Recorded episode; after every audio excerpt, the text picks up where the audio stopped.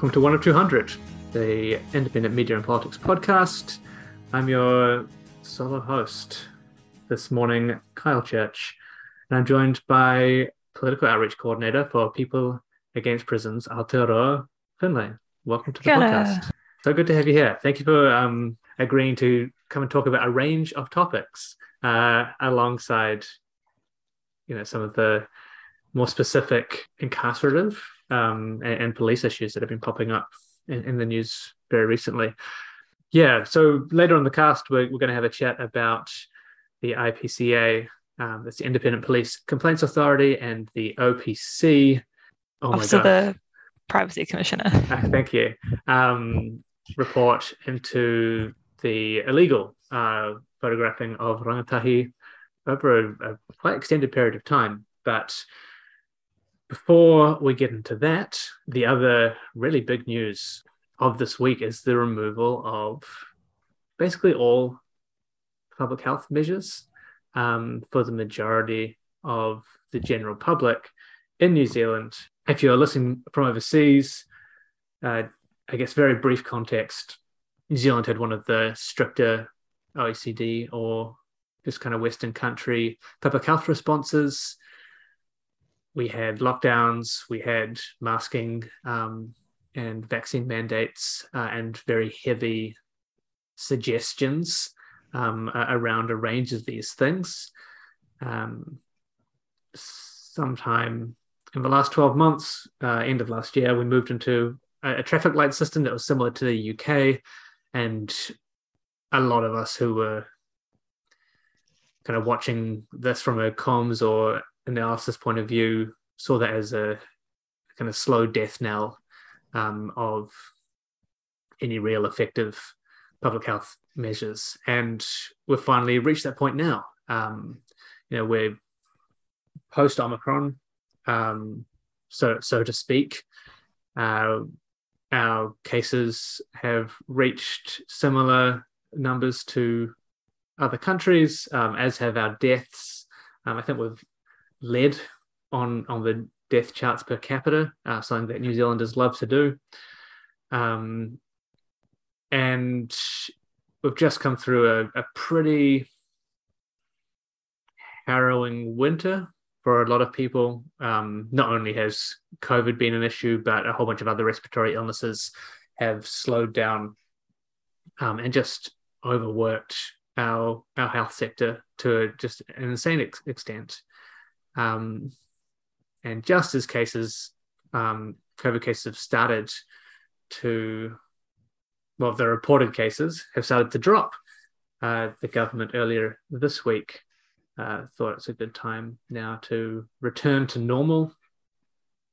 Uh, and, yeah, remove any real uh, significant comms around masking, um, remove any need for people coming into the country to to have tested or I think be fully vaccinated. Um, Yeah, I think they're um, getting rid of all vaccine mandates next week, maybe. It's on the 26th, I believe.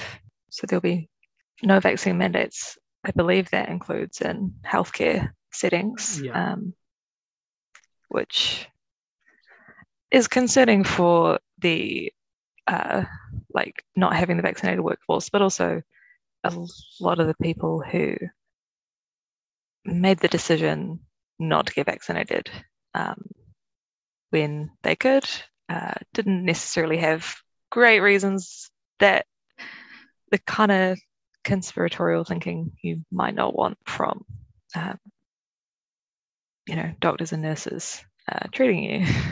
Yeah, I think I, the the one public health measure um, that was kind of mentioned in the stand up um, with Ardern was masking stays for health sector um, Mm. and aged care homes. Um, fantastic. Yeah, Uh, you know, like that's great. yeah, Um, so there is that, but it really does beg the question of, okay, so if masking sticks around um, to protect people from COVID in those situations, why not anywhere else? And we've seen a range of responses. Um, most of the epidemiologists and public health experts that I guess you'd say helped to create the initial response um, have been left by the wayside at this point. Uh, I don't think any of them are really happy about these changes. Um, they're a lot, they're pretty diplomatic about it, uh, and you know talk about the vaccination rate, um, better access to antiviral drugs, but also I think one of the the key points of note is okay, we're getting rid of masking, but we've had two years or so. Um, to increase other public health measures like ventilation um, and and air cleaning. We can get rid of masks in schools, and you know this is this is happening earlier in the year as well. But you need to ensure those classrooms are, are well ventilated, and there's really no support or framework from the ministry or from the government to make that happen. And we're seeing the same on public transport across the country as well. Um, we know from a bunch of uh, kind of viral science communicating that on buses in particular, airflow is is incredibly bad, and most bus companies have responded to that by saying it's too expensive. Um, we, we can't afford to put air filters into our buses, uh, and now are removing any mask requirements uh, from their buses as well. So yeah, I like I know in Auckland, uh, where where we had, I guess, the majority of the cases, I'm still seeing quite a lot of masking. A lot of the people I talk to, you know, even not in my bubble, uh, I think they're they're happy that we're moving back to normal, but are still like, okay, but I don't want to catch this disease. I'm going to wear a mask in closed spaces uh, because we went through a period of time where we basically all had to do that. How are you mm-hmm. finding that kind of down in the, the south of the country? I think it was a bit, it's been a bit worse in general down there for these sorts of things, right? I think so, yeah. Um, it's hard to tell. I, on buses and stuff, it seems to depend a lot on the line. Like there's a couple of lines that I travel on that seems like probably half, but others, not really anyone is wearing masks. At the school I work at, uh, there's not a huge amount of masking, but in terms of the students, that probably hasn't changed yeah. um, with this. There was already not a huge amount of masking. Um, yeah, it's not I haven't been to Auckland during the pandemic, so I can't really compare it. But yeah, there's not a huge amount of masking. Um, yeah. I know we had, it would have been probably two weeks ago that we got air purifiers at school, which is good. They're not in every classroom, but it's also like, you know, September um, 2022, and they really could have, um, that really should have been rolled out a lot earlier. Um, and yeah, I mean, the buses are pretty bad. There's a lot of them don't have windows that you can open, so you really are just all kind of trapped in this um, airless, well, like airflowless space with all these other people just kind of yeah, breathing and coughing at times. And yeah, it would have been good to keep it on public transport. I believe that in some other countries they have kept it on public transport. I think in most Australian states they have, yeah. even though they've removed it at a federal level. Um, mm, yeah. So I, would have liked to see, yeah, like the local, it's the regional council that do our buses. It would have been good for them to keep that requirement. But I guess if they don't have to, yeah, it's one of those things with um, like with Ardern's speech and with the way that it's being communicated. They've sort of said like we're still encouraging masks, but they really aren't at all. um, that's kind of said there, but it's also like I think the Greens were pretty much the only party that were wearing masks in Parliament after they um, got rid of the mandate for it. And yeah, there's not still a huge amount of comms saying you don't have to wear a mask anymore, but you should probably wear a mask because it will keep you and everyone else that bit safer.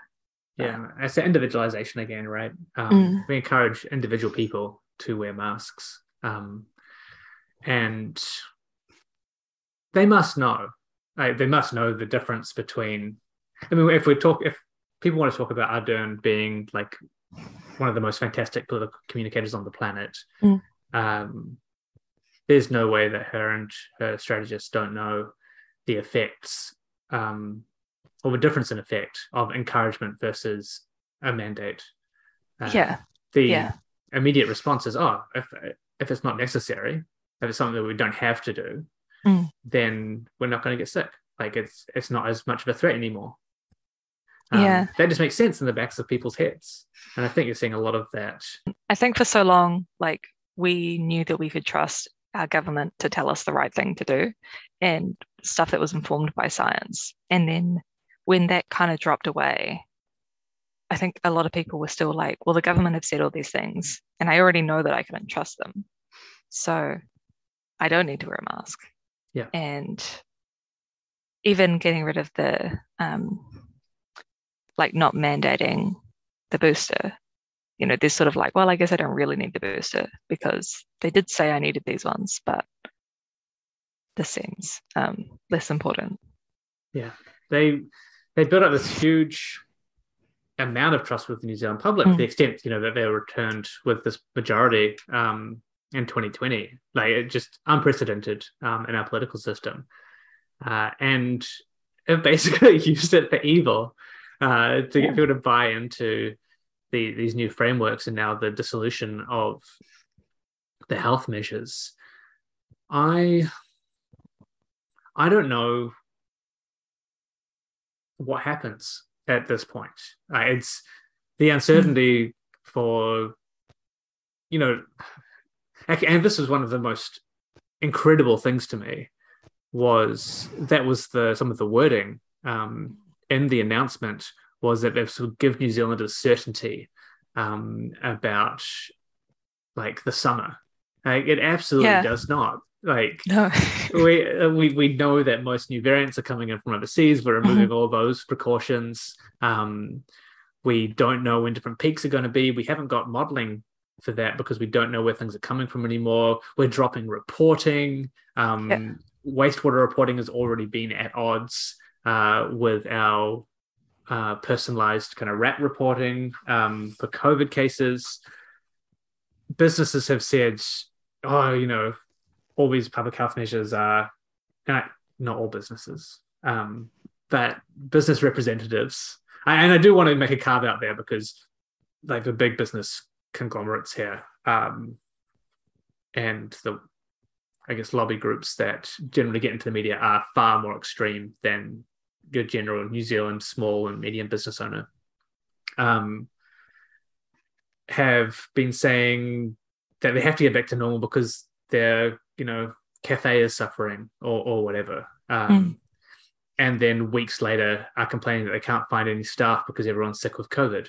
Yeah. Yeah. and the same is happening with public transport. Um, you know encouraged to wear masks. We're still interested in keeping you safe uh, but there's no mandate to wear masks. And we're not putting air filters on here. Sorry uh, more than half your buses are cancelled because all the drivers are out yeah. like there's absolutely no certainty No. um, introduced from this like ab- like completely the opposite And we also don't have any idea of when everyone is going to be able to get the second booster, when we're getting the like biv- bivalent, is that what they're called?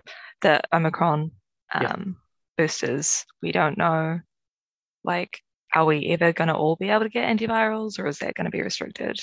Um, a lot of things which, if you lived in the States, you would be able to access. horrible to think about that Yeah. this like the states the us the Yeah. most horrible like uh, extractive uh, healthcare Mm. systems in the world yeah, like we have taken parts of responses from other countries, but we've kind of ignored the part where they're like, also you can get better vaccines and you can access medication that will, you know, reduce how severe this is for you. Um, which in some ways seems like a very New Zealand approach. Like, oh yeah, we'll do that. Like, we don't have all the stuff. Um, and we don't really want to pay for the medication, but like, yeah, we can do what the states are doing. Yeah. Um, it's incredibly frustrating. And, mm. you know, the other kind of big thread running through this is the effect for, uh, I guess, generally vulnerable, immunocompromised, mm. um, elderly, disabled people in general. Like it just, it, it truly does just throw them to the wolves. Like if you're individualizing the response to this extent, um, where the public health measures are encouraged, um, and not even with particularly strong language. No, no. You know, anyone in a in a position um, where we're getting COVID will severely, well, I mean, anyone who gets COVID, it can severely uh, affect their life, but who has a, a, much higher chance of that because of mm. existing uh, conditions um, what what what are they meant to do? Um, yeah, any uh, of the like supposed certainty that people who are healthy and young gain is coming at the expense of like a significant percentage of the population. Far more so than people safe. expect. Yeah, yeah, yeah. Um, and it's coming at the expense of anyone working in healthcare as well, right? Like um, my stepmom's a nurse educator, and she spent two or three months during winter working seven day weeks because she was covering at the hospital, which she hasn't done for like 10 years because she's been working in a university. And like, yeah, there's a lot of people who have had to, even outside of healthcare, like anyone in hospitality has been working like horribly long shifts, horribly busy, um, you know, long weeks, not able to get any time off because yeah. Everybody is sick with COVID. Um, and yeah, like there's so much. There's, yeah, any freedom from the COVID protection kind of is lost because you don't have that freedom with COVID in the community. It's, yeah, I know they said they did it. Um, they, where is it? Cabinet has determined that based on public health advice, we are able to remove the pub the, the traffic light system. I am curious about their public health device. That's been uh, incredibly hard to get hold of. Yeah. Uh, so people have tried to OIA this, like mm. particularly stuff around the traffic light and what the inputs were mm. um, for moving levels um, or for bringing it in, like where they got the advice. And people just can't get hold of it. And you know, there've been stories in the media like um, like leaks that it was ideological um, more than it was scientific. Um, and yeah, I don't, I don't know if we'll ever have an answer. Uh, yeah, there, there's certainly information out there. there. There's certainly studies out there which you can use to justify this. Um, you know, it's that uh, the John Key paean of I can find another lawyer. I, I can find another epidemiologist who'll tell yeah. me that I that I can. Yeah. Um, and I think the really lucky thing we have here in New Zealand is that our our health communicators uh, and our people in epidemiology mm. uh, have been very outspoken yeah. that, like en masse, that they don't agree with this and it's been stunning to see the way that they've been sidelined.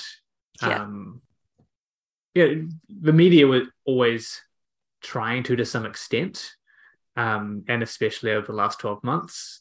Um, but it's incredibly rare to see, even you know Siouxsie Wiles, mm. um, in in the media anymore when she basically led the comms response and and yeah like for those first 12 months.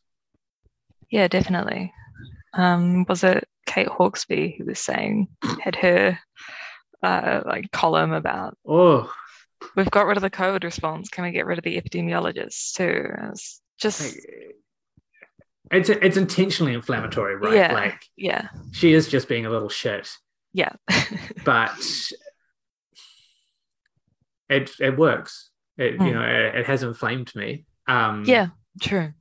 and it's just a, it's just a, a horrible horrible thing to write. Like Yeah, it really is it does hark to some of the more egregious rags that you see in the UK or the US. Mm. Um, and you know, I know News Talk ZB or the Herald or whoever have a bunch of columnists who are pretty fucking awful. um, but this, yeah, just I don't get it.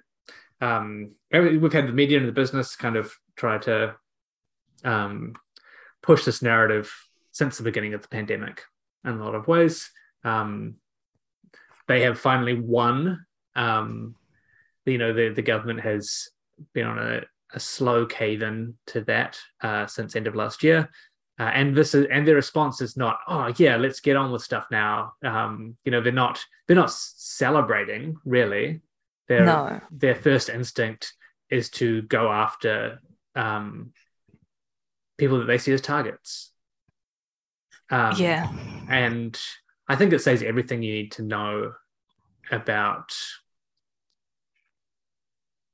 that sector um, of, of our media and, and politics. You you had this really performative response from numerous national MPs um, crowing about the mask mandate being removed um, and being maskless on flights and putting masks in bins.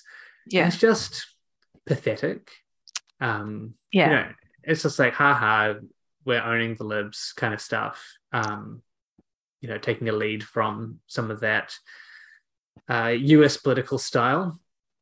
But why? Like, you you literally don't need to do this. You know, they if they really need to um, explain to the public how much they agree with this situation, they can stand up and give like a, a measured um, conversation Yeah. about it as well in the same way that Ardern did. Um, Yeah.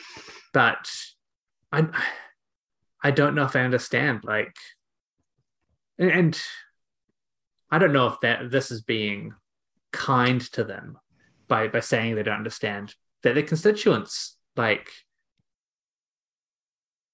a lot of them are disabled or have pre-existing conditions or have lost Yeah. people to covid or have long covid themselves you know Yeah. a growing number of long covid um, patients here in new zealand and yeah i it's disgusting it's but it feels like that's the political environment now um, Yeah. and as much as anything else the focus has to be on okay so what what can we do to raise support for or raise visibility of um, or push the government in that environment Mm. rather than to reverse uh, the health measures changes because i don't think that that will be happening at this point No, I think it's unlikely. And it's one of those things that even if we did go back to having something like that, I think it would have to look different, both like politically and also simply because the traffic light system wasn't really working. um, it wasn't a good system.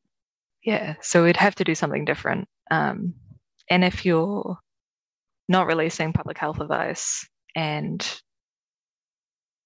don't seem to be, I know when we initially went to the um, traffic light system, they just kind of stopped contacting all their epidemiologists and public health um, experts and were just talking with you know the private sector and like business leaders about what they want. So i don't really know.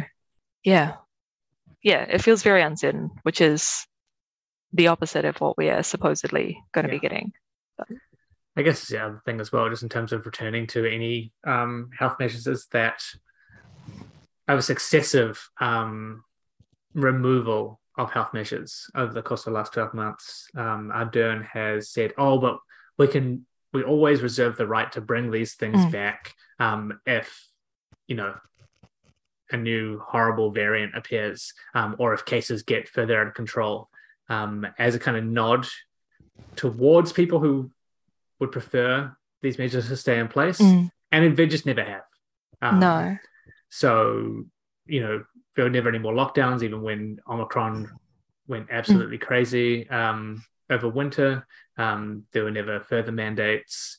Um, nothing that has left a public health response has ever been uh, brought back into the public health response. So i don't think uh, that anyone in this space should be relying on this labor government to to take those kind of steps. No. And we don't have, I don't know that we had that possibility even kind of mentioned this time, did we? I think there was a, a single sentence Right. uh, around uh, potentially bringing back masking requirements uh, Yeah. in specific circumstances. Yeah. But again, like there's this, it feels like, uh, and I've seen some of this mirrored in, um, you know, PR outriders and, and stuff from the Labour Party and elsewhere. That there's a sense in Wellington um, that the unwashed masses uh, are immensely uh, upset about public health measures at this point, uh, and people are becoming increasingly frustrated, and they have to remove them because it's a public good at this like, and Mm. and they would never, you know, all the political capital has been used up. Uh, and thus, they could never return to those times because people just wouldn't have it. Mm. And I, I don't know where they're getting this information. I, I, I think they're probably listening to a very, yeah, you you said before, specific subset of of business leaders uh, and lobbyists and the like who are pushing this idea Mm. constantly, but people like even in Auckland where we had the hardest lockdowns. I, I think it's it's fair to say that. Yeah, Um, definitely. and the most lockdowns, Mm. uh, and we're the biggest city, people are still like masking pretty regularly. Like, Mm. you know, you'd see complaints pop up every now and then. Oh, like no, like very few people on the bus are masked today. Um, but I, I've I have a pretty high risk tolerance, so I've been uh, out and about, um, even as someone who's immune compromised. Mm. Um, and by and large, people are masked in spaces that need to be masked in. Yeah. Um, you know, people are by and large not in the community sick. Yeah. Although that that too has has been slipping. But people are following these measures and you know, I don't like wearing a mask either, but you know, it's uncomfortable. Uh, Mm. but people people do it because they know that it's it's necessary and yeah, very very quick shift um, after Ardern announcement to seeing a, a lot less people doing it. I I think there's this understanding or feeling within Labour that they're they're being led by the by the public. You know, people talk about Mm. Labour being a polling government; they just do what the public allows them to do. I don't think it's true at all in this case. Public health measures are communicated from the top, um, and you can see basically causative um, responses to Mm. to what they've communicated and then what the public does. I yeah, it's And I think any of the um, like public willingness to follow them um, public health measures, like that has slipped at the same time that comms have been slipping. Yeah. Like it started to really kind of fall apart, I guess, towards the end of the lockdown when we had Delta.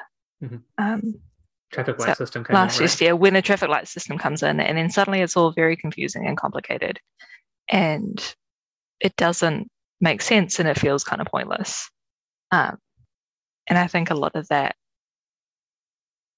like i think to an extent there definitely has been that um, i guess erosion of public will to follow the measures but i don't think that that's something that has happened um, completely independent of how the government have communicated it and what those public health measures are and all of that.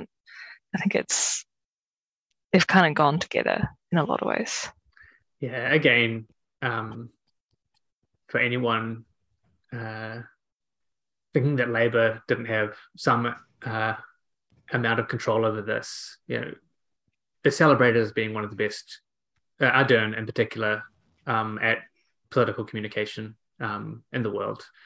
Mm-hmm. They absolutely know know what these changes do. like, it's just you you can't say, oh look, they look how well they did it here, um, and say, oh no, they have no control over it um, in in these circumstances because X Y Z. Like it yeah. doesn't. They they absolutely know um, communications analysis, strategy, and theory, uh, and it was very very clear from the beginning of that slide uh, to to lay people um, even um, let alone kind of media analysis freaks like myself um, that it was not going in a good direction so you can't have it both ways you, you can't both um, hail uh, Jacinda Ardern um, for being fantastic at this uh, and then claim that oh they couldn't have known uh, that this would have been the result mm. yeah it's immensely frustrating. Um, like I, I don't use the term gaslighting often. I think it's been uh, watered down significantly, but uh, it, it very much is the case um, in, in this sense. Have you seen any of the um, stuff coming out of like the US around uh, removal of masking mandates, like some of the ridiculous public health advertising from like public transport? Oh, yeah. What was it? The, the you do you. You do you yeah, yeah, I'm I'm wondering how long it is before we start to have that sort of thing here in New Zealand. Mm. Um, Which is, yeah, encouraging people to not wear masks. Yeah, wear them and bizarrely just, and incorrectly. He he. Yeah. Um, yeah. yeah. But this is enough. That's enough. That's enough about COVID. Yeah, it, it's something we're gonna we are we're, we're forced to live with now. Um, I hope everyone out there is, is keeping themselves safe as, as much as possible. I yeah, it was good to see the Green Party uh, actually be mm. vociferous uh, about this, um, yep. where they haven't necessarily been previously. I don't think it's going to make a difference um, in this case, and we probably can't run it in um, 2023. But I think what people need to focus on is stuff like removing benefit sanctions um, yeah. for everyone on benefits, but particularly mm-hmm. for the disabled and vulnerable. Um, so at least they have some iota um, of of resource to keep themselves safe. Yeah, definitely. All right, on to our second topic, uh, which is why we have you here as a guest uh, this morning, and that's the IPCA and OPC report into illegal police photographing of rangatahi um, across New Zealand. Yeah. Do you want to give yeah. us like? I mean, it, you see like the headlines on that, uh, and you're like, "Well, this is bad." Yeah, uh, it is bad. Yeah, and okay, what is the context here? Because I remember seeing stories about this. Like, wait a sec, uh, people were wondering about are, are, police just out there photographing kids outside of schools? Um, and that was maybe 12 months ago uh, and now we've had this report so when, when did this come out um, and i guess what triggered it um, so this i guess the background is um, in i believe it was in 2020 late 2020 um, rnz reported on um, a couple of cases of police in wairarapa um, illegally photographing um, uh, rangatahi there. And then after this, more cases came forward, and um, the IPCA and OPC uh, got involved to do a broader inquiry. Um, initially, it was into, I believe, five um, specific cases, and in the course of that inquiry, found that this is a widespread process um, happening across the country. Um, a lot of it is specifically photographing um, young people, but also adults as well. Um, and as is usually the case with our police force, um, most of the people who they're targeting are um, Maori and young Maori. Um, and this is put down, even in the report, you know, they use the term unconscious bias, but it really is just racism that's embedded into the police force and into the justice system as a whole and broader society too. So it initially they were looking at how police were photographing um, people in public places. Um, this was something that was a lot of police officers seem to be under the impression that they are just kind of allowed to do.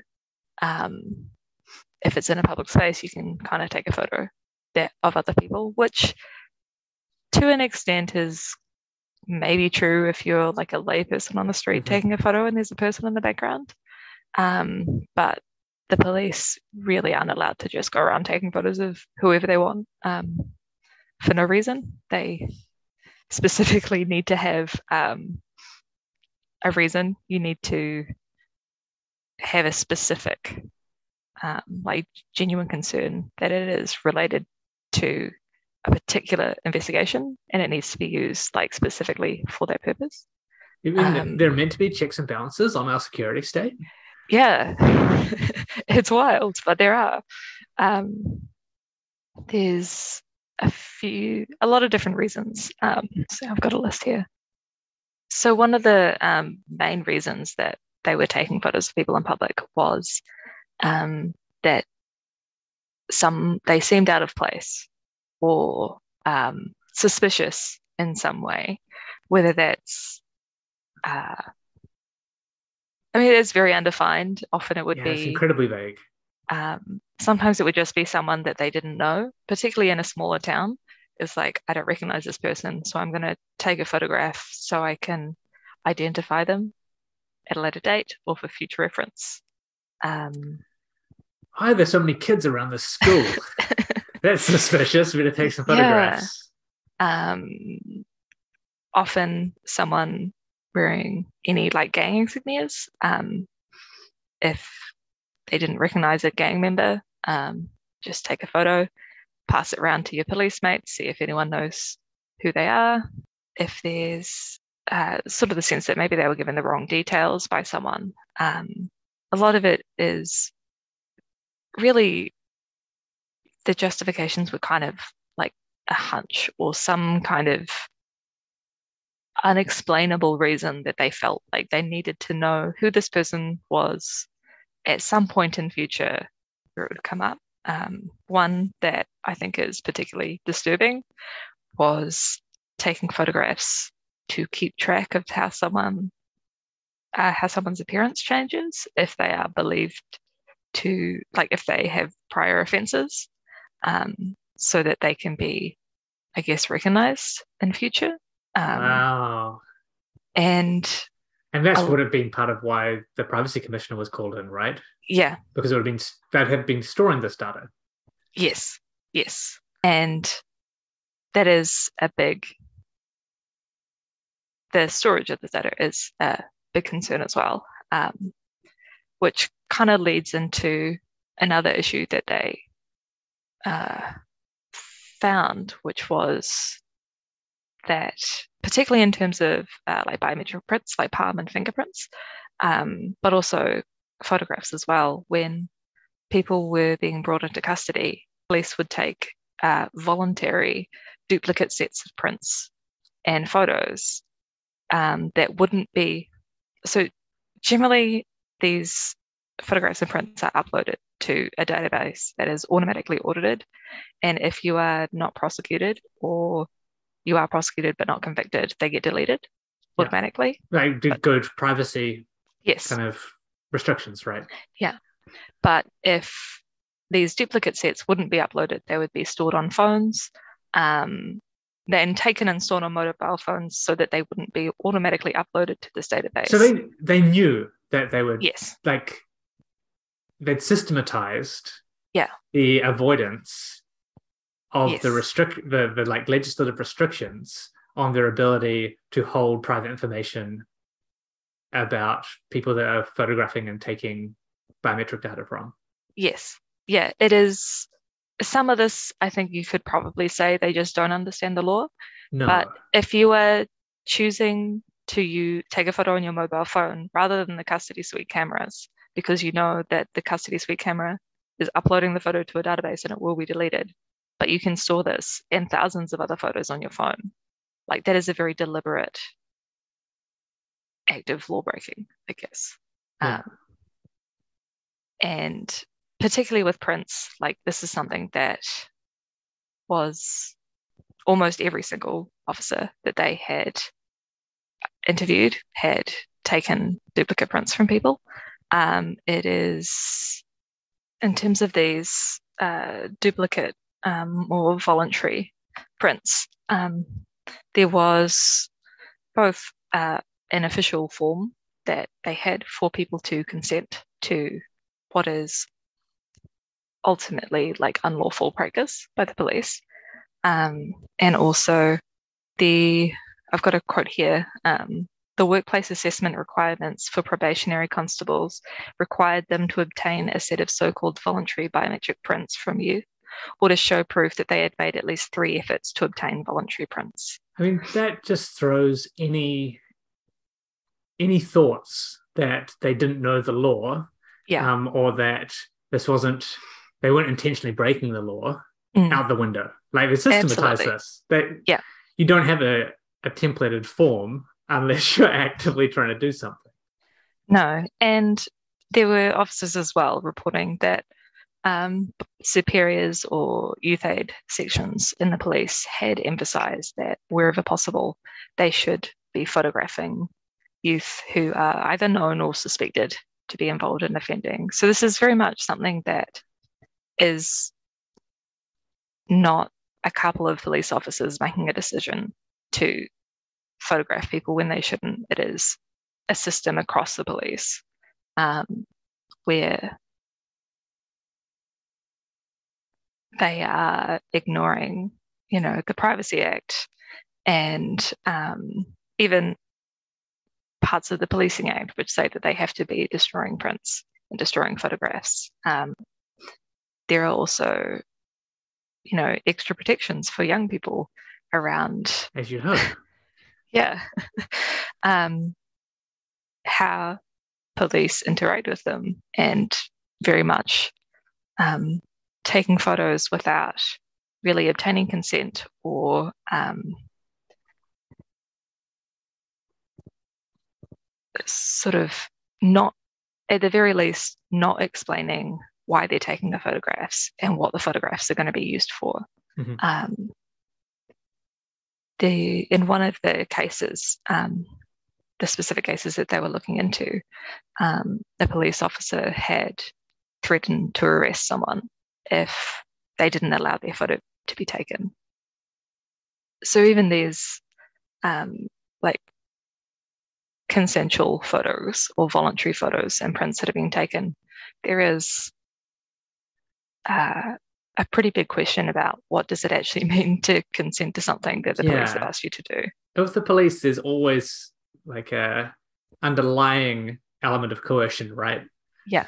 Uh, I mean, that's just the nature of how they exist in our society. But if Mm, that's made like explicit as well in some of these cases, Yeah. Uh, what?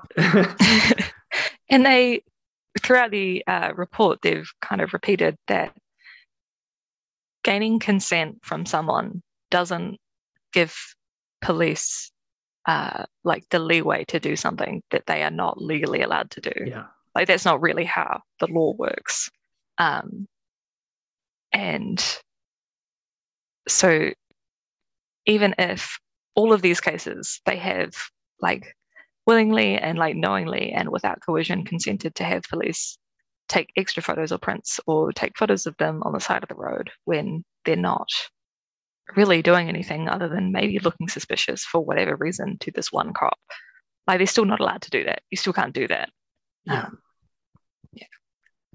So, is there any indication in the report from the police as to why they have built the system? Why they're going like around the legislation to this extent? It seems to be that they believe it helps them with intelligence gathering and their ability to um, fight crime somehow. Um, Somehow, Yeah. that's So. I guess having prints on record when you're not supposed to have them on record gives you a bit of a database. But um, yeah, it, it's all these um, yeah, it is there's not really a clear reason for them to be taking many, if not most, of these photos. Um, and there are situations where they are allowed to take photos of people, um, where it is considered lawful if it's specifically to do with an investigation. Yeah. Um, but you, yeah, it's it's not clear how these photographs are helpful in any real kind of meaningful way. Um, It's and just that's- surveillance creep. It's it just, is. It's yeah. just surveillance creep. Um, and in the response from the police commissioner, Andrew Coster, he also kind of accepted the findings of the inquiry. Hey, that's a um, pretty new one. Yeah, but also that some of the findings and recommendations present significant challenges to our staff being able to carry out their duties successfully, which, I mean, if carrying out your duties successfully involves breaking the law, like there's some questions about your duties. And Yeah, there's some questions about your staff, mate. yeah, yeah. Um, and I think one thing that was quite speaks to, I guess, the culture in the police about how they view these kind of things. Um, that so? Section 21 of the Bill of Rights is the right for you to be secure from unreasonable search and seizure. Mhm. Um, and some officers had sort of expressed the belief that that gave them the right to stop and search people as long as it wasn't unreasonable, um, which could include taking photos. And it's a fundamental like misunderstanding of what this law is here to do. Like it isn't to give police the right to do what they want. it's there to stop um, people from being stopped and searched for Yeah. no reason. And it's been played out again and again, like in Yeah. multiple jurisdictions, that Mhm. like this is not a good thing for No. police to be doing. No. And yeah, stopping people for no particular reason or for a reason that doesn't actually relate to whatever it is that they're supposedly doing. For being Um, Maori, it, sounds yeah. like in, in many cases. Yeah. Yeah, in a lot of cases, definitely. Um, yeah, just like fundamentally misunderstanding what that law is supposed to be doing and kind of twisting it in a way that says that, like, oh, yeah, no, it's fine. I can do what I want as long as it's not unreasonable without acknowledging that doing it just because you want to is what they mean by that. Yeah. Um, And you Yeah. have to, like people in the police, you know, police leadership, they they must understand this. They must understand that. I mean, it's just it's like their whole job is to understand, like like what is Yeah. legal and what is illegal. Definitely. Um, so there, there's kind of like a a genuine feeling um, among the public that the IPCA um, is one not not truly independent, um, and Mhm. two toothless uh, when it comes to actually enforcing any rulings.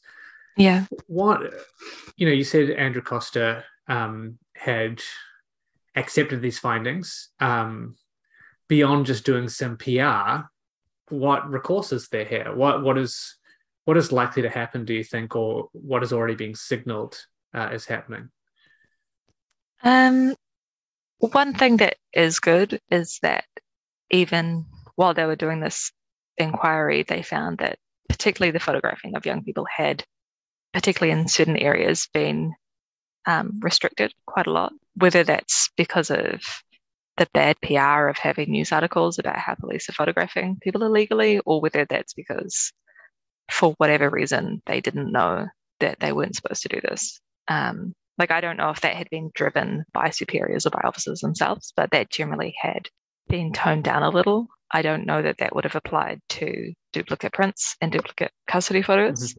given uh, that it is sort of a job requirement for them to do it. I would imagine that that wouldn't have changed. The inquiry has a lot of recommendations for the police. We, we love recommendations. Yeah. I think that they uh, probably, it looks like they have, um, they're going to introduce a training program about how to use um, and how to take and manage photographs that police have taken. Um, and yeah, they've said that they will have an ongoing commitment to balancing investigation requirements with the people's right to privacy, which is not exactly what I think they were trying to get with this require, uh, inquiry and the recommendations. Yeah. I think they were specifically saying, like, you need to be upholding these parts of the law that tell you what you can and can't do, not you need to think about that and balance it with. Um, yeah, still you can still do it as long as it's balanced with yeah. um, with not doing it sometimes. Yeah, um, that's disappointing. Yeah, and I, I think that's kind of the nature, I guess, of what happens with the IPCA. Um, there's definitely times when they really don't seem independent and they do kind of they don't uphold complaints when they probably should. I don't believe that they've ever ruled a police shooting to be um, unwarranted, unwarranted, or like that the police officer has been in the wrong for when they have shot and killed someone um, because of various, including um, when they shot and killed a bystander a number of years ago, but also when they do uphold complaints and um, criticize the police actions, the police really are able to choose whether or not they implement those. Um, yeah.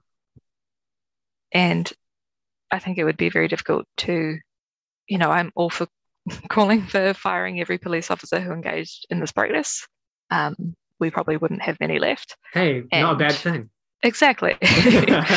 um, but I think particularly the senior officers who had pushed this kind of behavior, there really does need to be um, quite serious consequences for that, in the same way that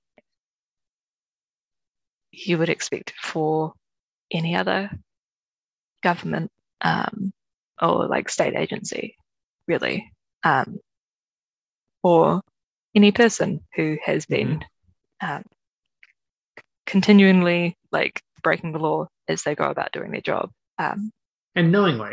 Yeah, and knowingly, definitely. Does the privacy commissioner being involved mean that there is potential for more recourse here? Or is it also going to fall into the kind of ambit of, of recommendations that will be implemented maybe if the police feel it suits them? Um, I actually don't know the answer to that question. I'm sorry. Um, that's, that's fine. yeah. I don't think anyone does. No, I don't know that there is anything specific that the Privacy Commission will be doing with this. Um, I don't know that it necessarily gives the recommendations more weight. It might do. I would hope that it does, um, but I'm not sure. Yeah, I've seen incredibly little coverage of it, mm. um, as usual. Um, yeah. With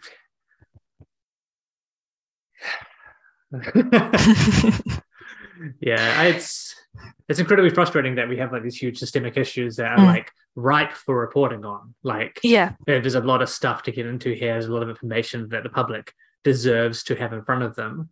Um, and instead, we get, you know, wall to wall ram raid videos, um, which, you know, like purportedly the police have been trying to slow down youth crime by recording and videoing them and taking their prints for the last two years at a minimum.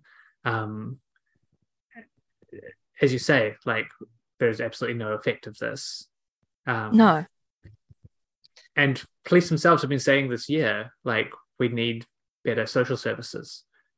You know, Yeah. like at some level, they know that overwhelming surveillance creep doesn't work. Like No. it's, it's not actually solving any of the problems. It's just something that they want to have. yeah, yeah, and there has been really good reporting by RNZ on this, and they did really trigger this um, inquiry. But beyond that, it has been pretty quiet in the media, um, which is like it is quite a big story. Um, I mean, it's a huge, It's it's, a- a, huge yeah. scandal. Like, it's a big scandal. It's not something that, yeah, a lot of it is also very clearly wrong to a lot of people, I think, especially stuff like tracking how people's appearance changes. Like, I think most people have a sense of like, oh, that's not right. yeah, or or putting stuff on phones to avoid it Yeah. being put on a database, which is audited. Absolutely. Like Yeah. that's just like fraud. Yeah. Yeah. A lot of it is um, very clearly wrong. And I think it is, um, I think it's very interesting that an inquiry into something that is a lot narrower initially has become like quite a big thing. And like how many other issues like this in the police force are also happening that we don't know about. Um, and it would be good to see more reporting on What Yeah. does um what does Papa see as being the people against prisons? Aotearoa see as being like the ideal outcome here. Uh, yeah, that's a good question. um, I think that there needs to be, I mean, it needs to immediately stop this practice, any of um, whether it's photographing and filming people in public or whether it's um, the uh, duplicate prints, like that needs to end immediately. And I think that there does need to be accountability for um, both um, like officers who have engaged in this behavior, but also the institution as a whole that has encouraged and uh, you know at times required police to be doing these things. Um, it's a pretty big breach of human rights and um, particularly of young people um, of rangatahi and there needs to be more than a recommendations that are then ignored by the police. Um, and I think it needs to also be these kind of things. Um, I think there does need to be more public knowledge about them because people in general need to know that, you know, this institution that we use to uphold the law is not doing that and is not doing that because upholding the law is well like upholding the law for themselves doesn't allow them to do all of the things that they want to do. And that is kind of the nature of it that as an institution they want more control and more surveillance over people and if the law says that they can't do that they will find or create loopholes so that they can yeah, at the beginning of the inquiry, they speak to the um, whakama that the young people in the whānau uh, were experiencing as a result of um, police photographing them. And, you know, they say, like, to restore the balance, the whakama needs to shift from the whānau to the police to acknowledge the ways in which their actions have impacted people and also how Mhm. they have just the ways in which they have breached you know a number of different laws and like breached people's human rights in order to, you know, have these, you know, tens of thousands of photos of people who seemed suspicious. And seems suspicious and very heavy air quotes. Yeah, there's there's big scare quotes there, um, because it is, you know, anyone who has had extended contact with, you know, the police or with the criminal justice system kind of I think knows that there are these things like this in ways in which are really unethical and often illegal ways in which you know these institutions uh, the ways in which they guess they act and the ways that they treat people. Um, and there needs to be kind of a broader acknowledgement of that.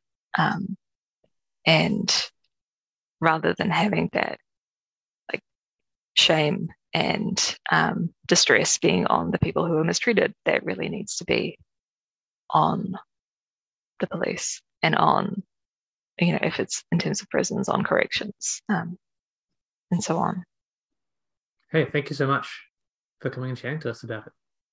Yeah, it's, I mean, it's not a nice thing to talk about and read, but I think it is important. Yeah. And and where can people um if, if they're interested in, in finding out more or getting involved with uh, Papa, um, where can they find you? I can give you the link to the full report if anyone is interested. I can put that. Um, I'll put the full report link in the summary. Awesome. Um, also, I mean, Papa is on a lot of social media. I think we're at prisons, oh, at against prisons um, on Twitter. Um, generally, if you search people against prisons Aotearoa, you'll find us. Um, we're heading into the end of the year, um, which means our yearly uh, Christmas card drive for um, our pen pals in prison is going to be running. Um, and that's always a really nice way to get involved and kind of share um, some like joy and uh, like aroha and care with people who are going through a pretty rough time in prison um, get involved if you're interested, whether that's just like sharing stuff or actually becoming a member. Yeah, it's all good. Great. Hey, um, I'll pop links to all of that stuff uh, in the summary. Uh, so go and have a look if you're interested in that. Uh, that's been another episode of One of 200. Uh, Patreon link in the summary as well. As usual, if you want to throw us a few dollars to to keep us somehow running um, in this increasingly crunched media environment. Uh, we are on a range of different social media. Um, you can find us at 1of200.nz and on Twitter. Come and say hi. Always happy to answer questions and take requests. And other than that, thanks for listening to another episode. We'll catch you later in the week or next weekend. Catch you later. See ya.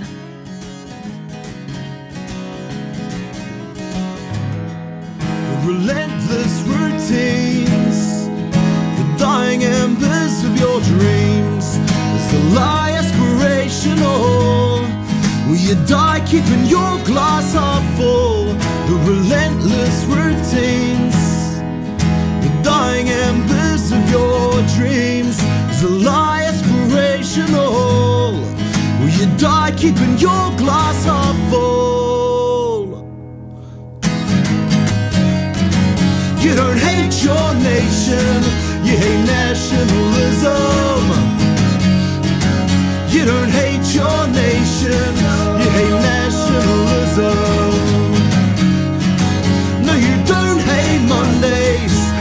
capitalism. Oh, you turn hate Mondays, no.